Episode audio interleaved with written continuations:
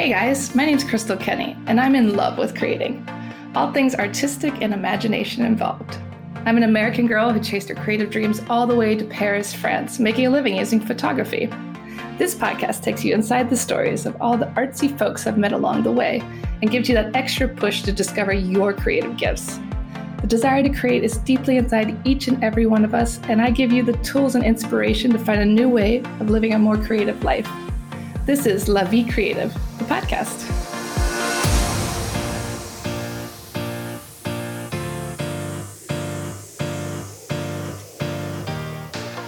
Claudine Hemingway is a descendant of famed writer Ernest Hemingway.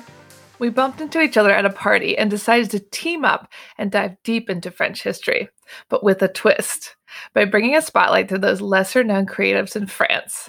This is History with a Hemingway.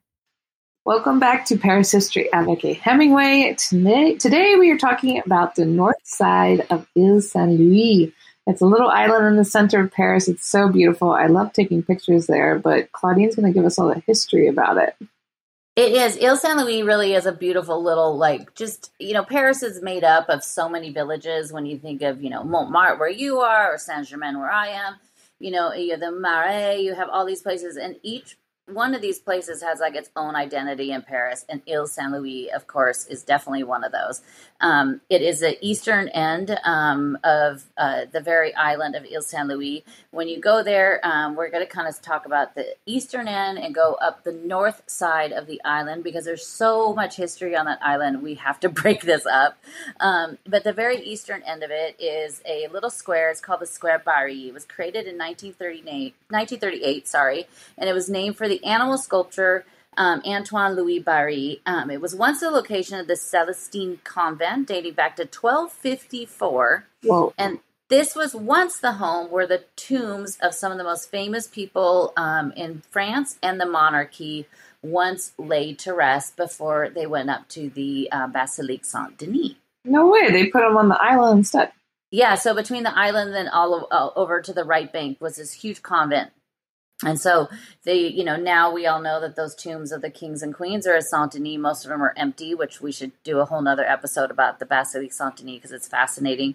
Uh, but Antoine Barye was a 19th century sculptor. Sculptor. He started um, working actually as a goldsmith for um, Emilie uh. He one day asked um, the designer if he could design a soup tureen with a deer on it.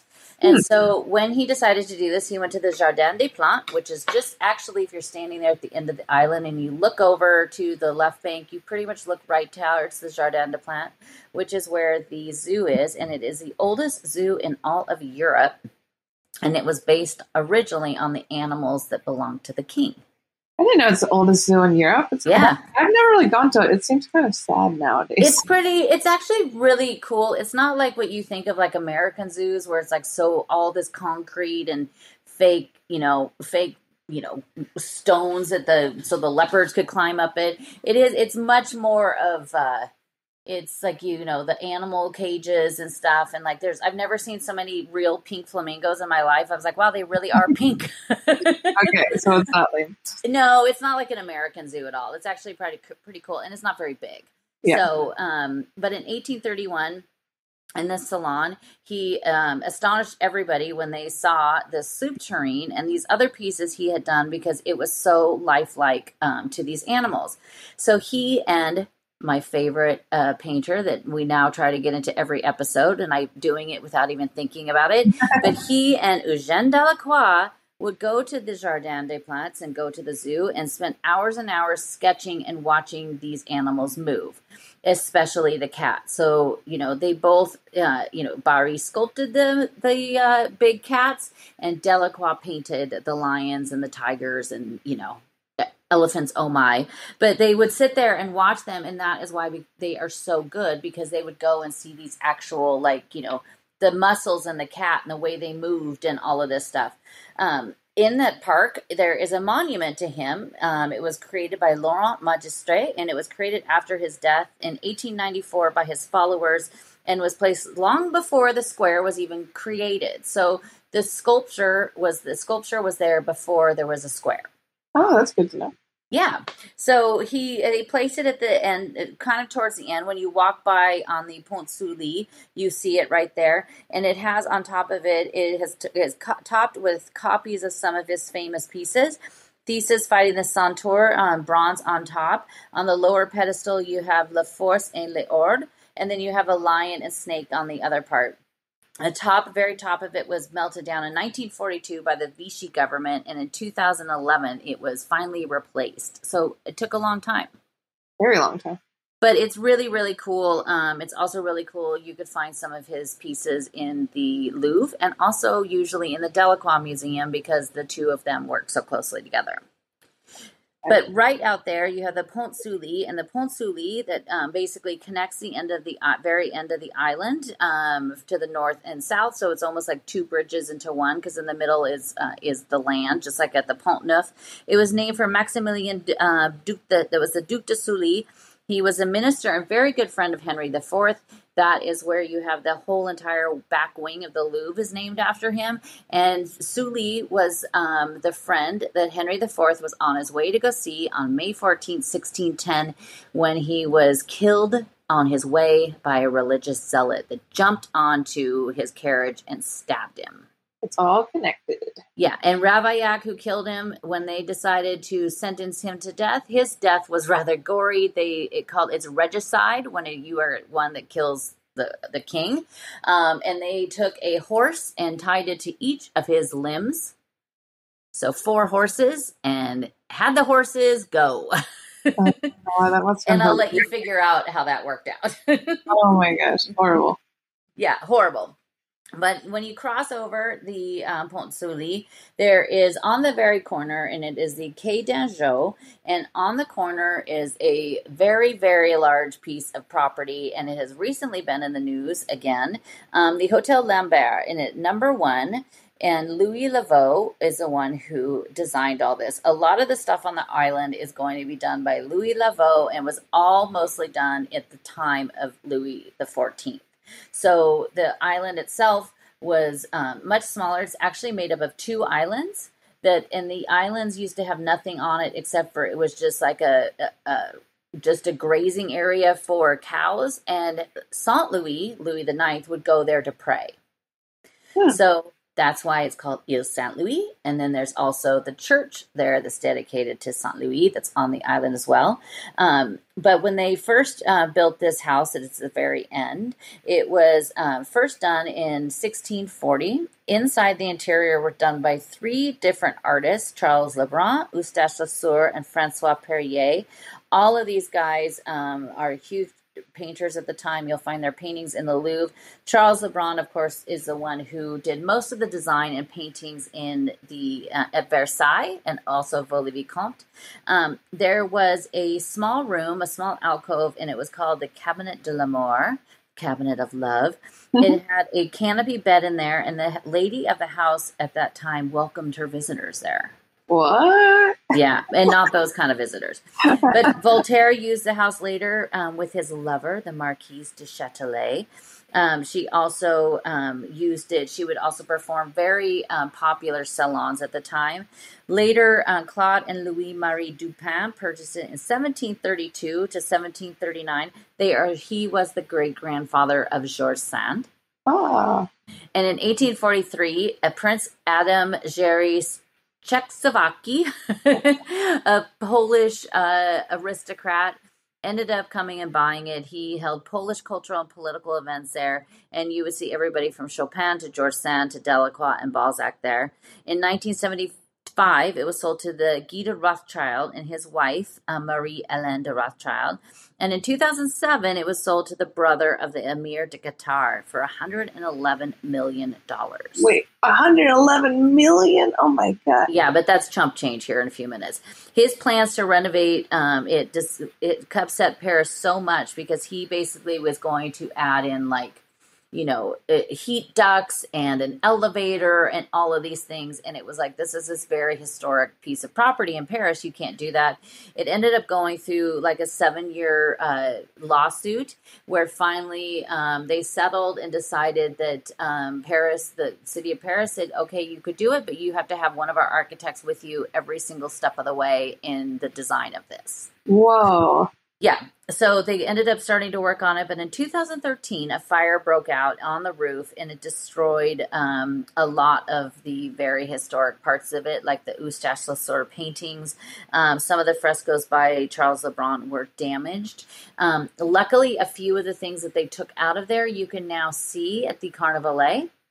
Wow. Um, I've also seen other pieces of it at the Musée des Arts Décoratifs. So, luckily, some of these things, like also in the Place des Vosges, a lot of those interiors that were, you know, obviously we haven't saved everything, but some of those things they were pretty smart to to give these interiors to different um, museums. So it's kind of cool to get to see, you know, how they lived. Do we know what started the fire? No, it just said it started in the roof, and there's you could see some pictures online of the fire and just where it like gutted out and was that whole top um, upper floor of it. Oh my god! After all that fighting, and then the place burns down. Did yeah. Yeah, but just recently it was sold again, and it was sold to Xavier Niel, who basically owns the French um, internet company and telephone company Free. Oh wow! And it was sold for two hundred and twenty-six million dollars. What?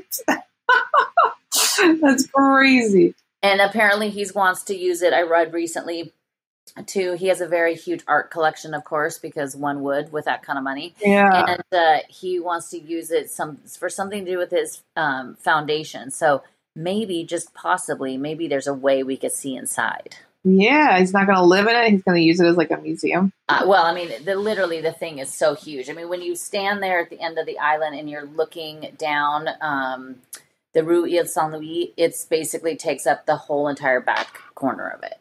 Yeah, it used to, used to be even larger. Oh wow! Yeah, and we have we know somebody that lives about uh, that literally lives the second building down from it. Yeah, we do. yeah. You can rent so, that place You can rent that place, yeah, but only one bathroom. But so at number three, right next door, there is another one called the Hotel Le Vau. And this is because he basically, Louis Le Vau basically designed everything on the island and had it built.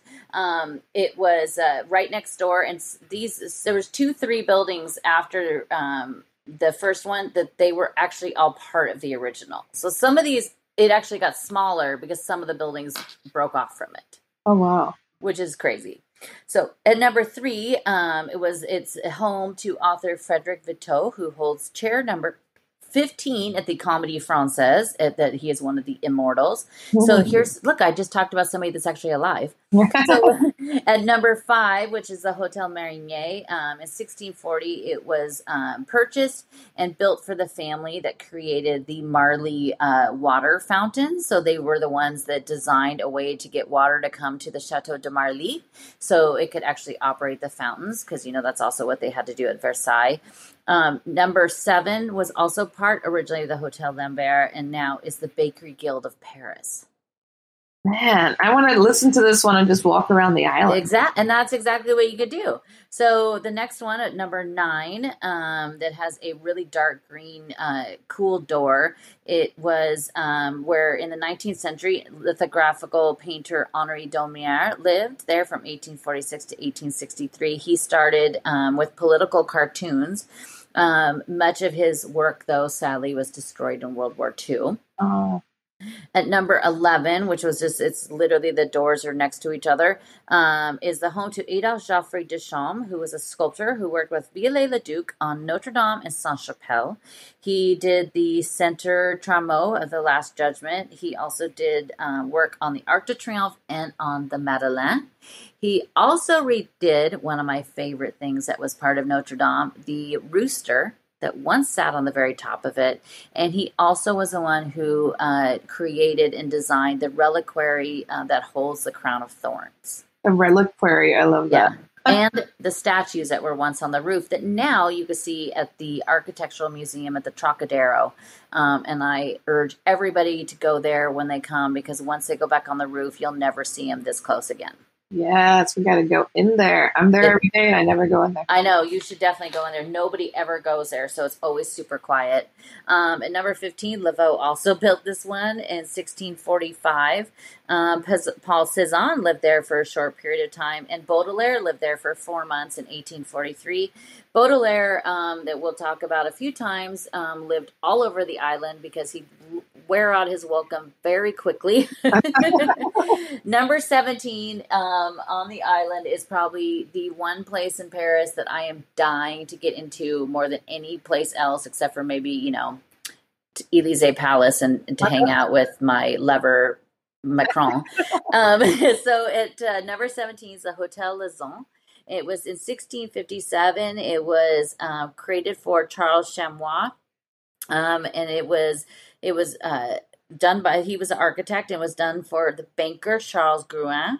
Um, in 1682, was bought by the Duc de Lauzun, and in 1685, the Marquise de Richelieu and and the niece of uh, Mazarin, the Hortense Mazarin. She ended up moving in there with the nephew of uh, Richelieu, Charles Laporte. They were married. Um, she lived there. They she was 14 years younger than he was. He was very jealous and very controlling. The home was filled with the many statues that had belonged to both Richelieu and Mazarin. We're talking about these two very wealthy, powerful cardinals that served with Louis XIII and Louis XIV. Um, and he basically had the Palais Royal built to hold all of his statues.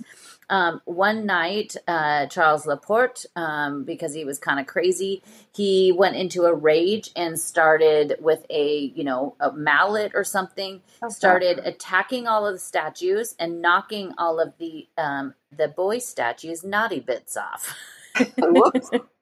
Some, a lot of the statues are now in the Louvre. You could find them, which uh, in the Denon wing, um, in what was once the stables. And you, when you see these statues, you it does not take very much to see where they were um, pieced back together. so it's really interesting. But Baudelaire also lived here for two years in 1843 to 1845. He was also, um, when he was really into marijuana at the time, and he would get really paranoid. And when you see this building, it's a gorgeous building, um, you know, from the outside, but inside it's even more amazing. And he would cover the windows with paper because he was completely paranoid that people are trying to see inside. What?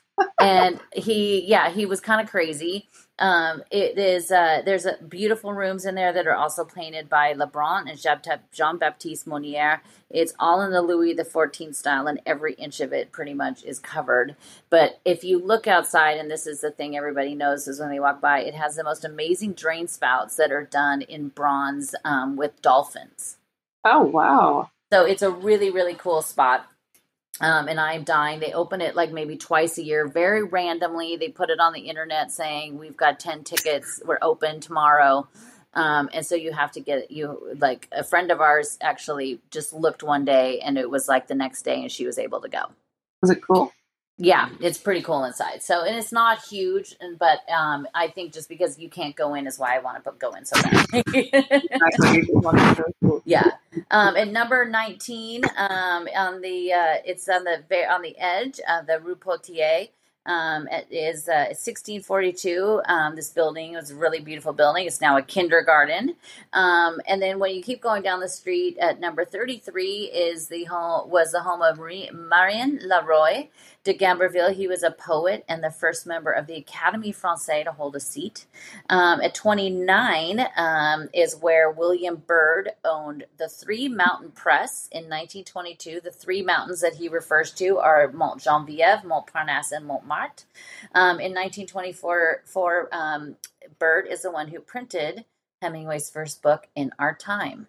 No way. So he printed his first printing was 170 copies and it was printed right there on the island. Um, in 1921, at number 37, John Dos Passos was an author and uh, moved here. He was very good friends also with Hemingway. So good old Ernest was hanging out a lot of time there. On the Ile Saint Louis. And number 39 is a little theater, the Theater Ile Saint Louis, and it still is still up and running now after COVID. It actually does little um, plays and stuff in there. It's really, really cute. Um, the kind of the main dissecting street that goes sideways, the Quai de Bourbon, um, and the Rue de bon, Rue de Dupont. Um, it's named for the two bridges that are on either side of it: the Pont Marie on the north side, connecting to the Hotel de Ville, and the Pont de la Tournelle to the south.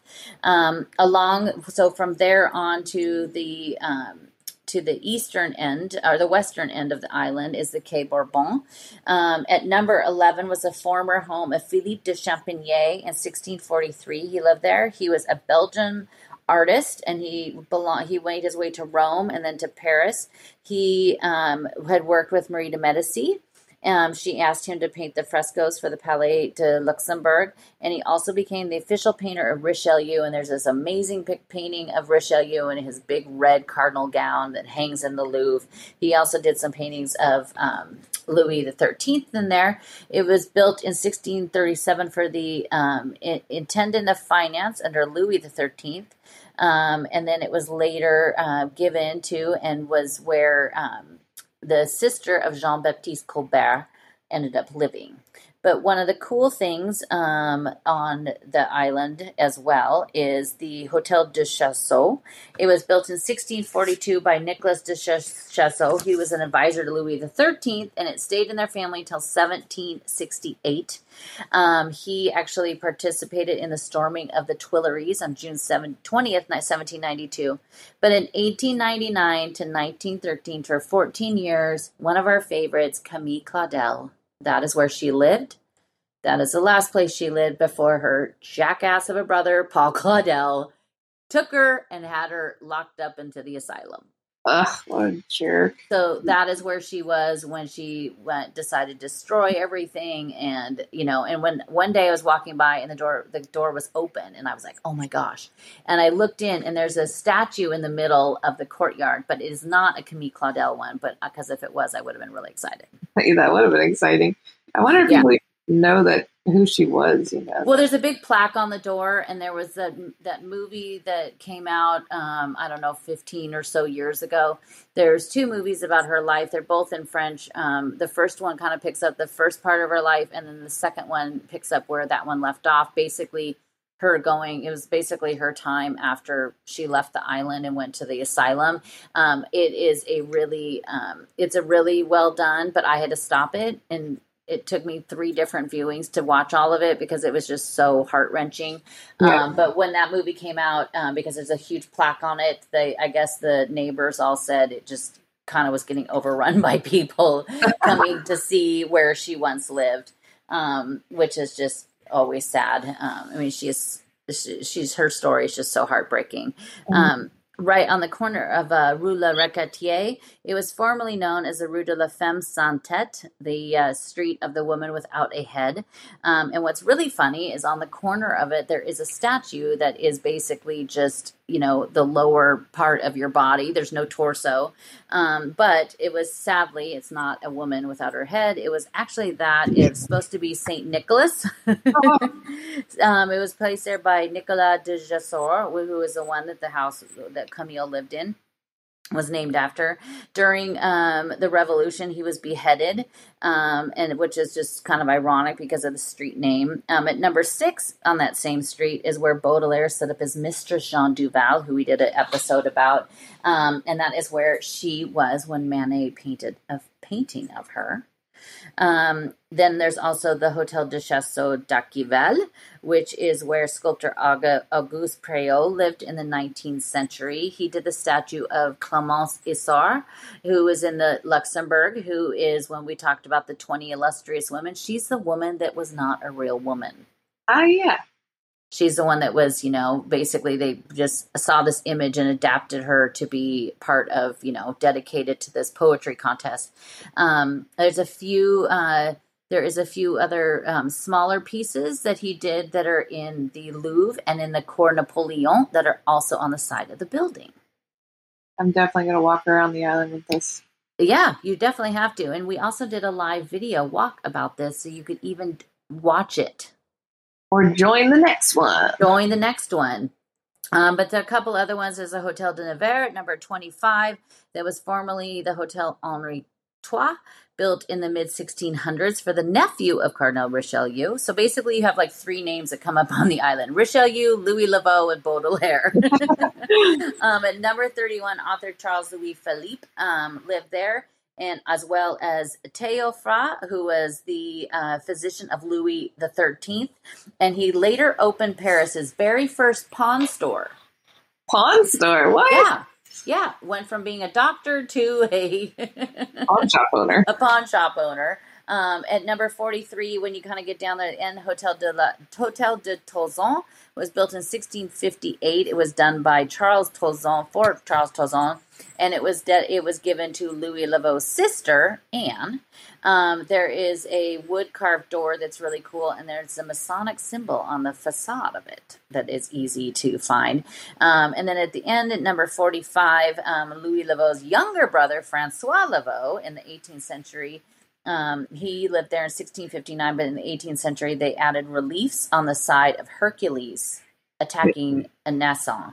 Um, and then at the very end, you have the Place Louis Aragon, who's named for the surrealist um, writer that was born in 1897. After World War II, he returned to classic poetry writing, but they inaugurated this little plus uh, on the 30th anniversary of his death in 1982. And it is one of the best little viewpoints to go. There's a little bench there. You could go there and just look back um, towards Hotel de Ville. You could look at Ile, Ile de la Cité. It's a lovely little spot. And when you look down towards the river, that's when uh, there's a lamppost there. The you know it's, it's obviously tied to the end of the island, but when it when the city floods, that's the lamppost that you see in many pictures just kind of floating. I love that. But it is a lovely little island. There's some great little restaurants. We'll share those with you next week. The ones to go to and the ones to avoid.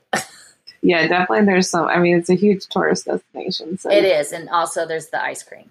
Yeah, that too.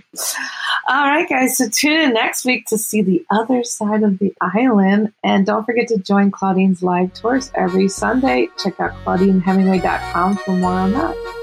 Thank you for listening to Paris History avec a Hemingway. If you want to find out some more, you could always find me on my Instagram page, Claudine Bleu Blanc Rouge, and that's B L E U, as in the French way to spell it.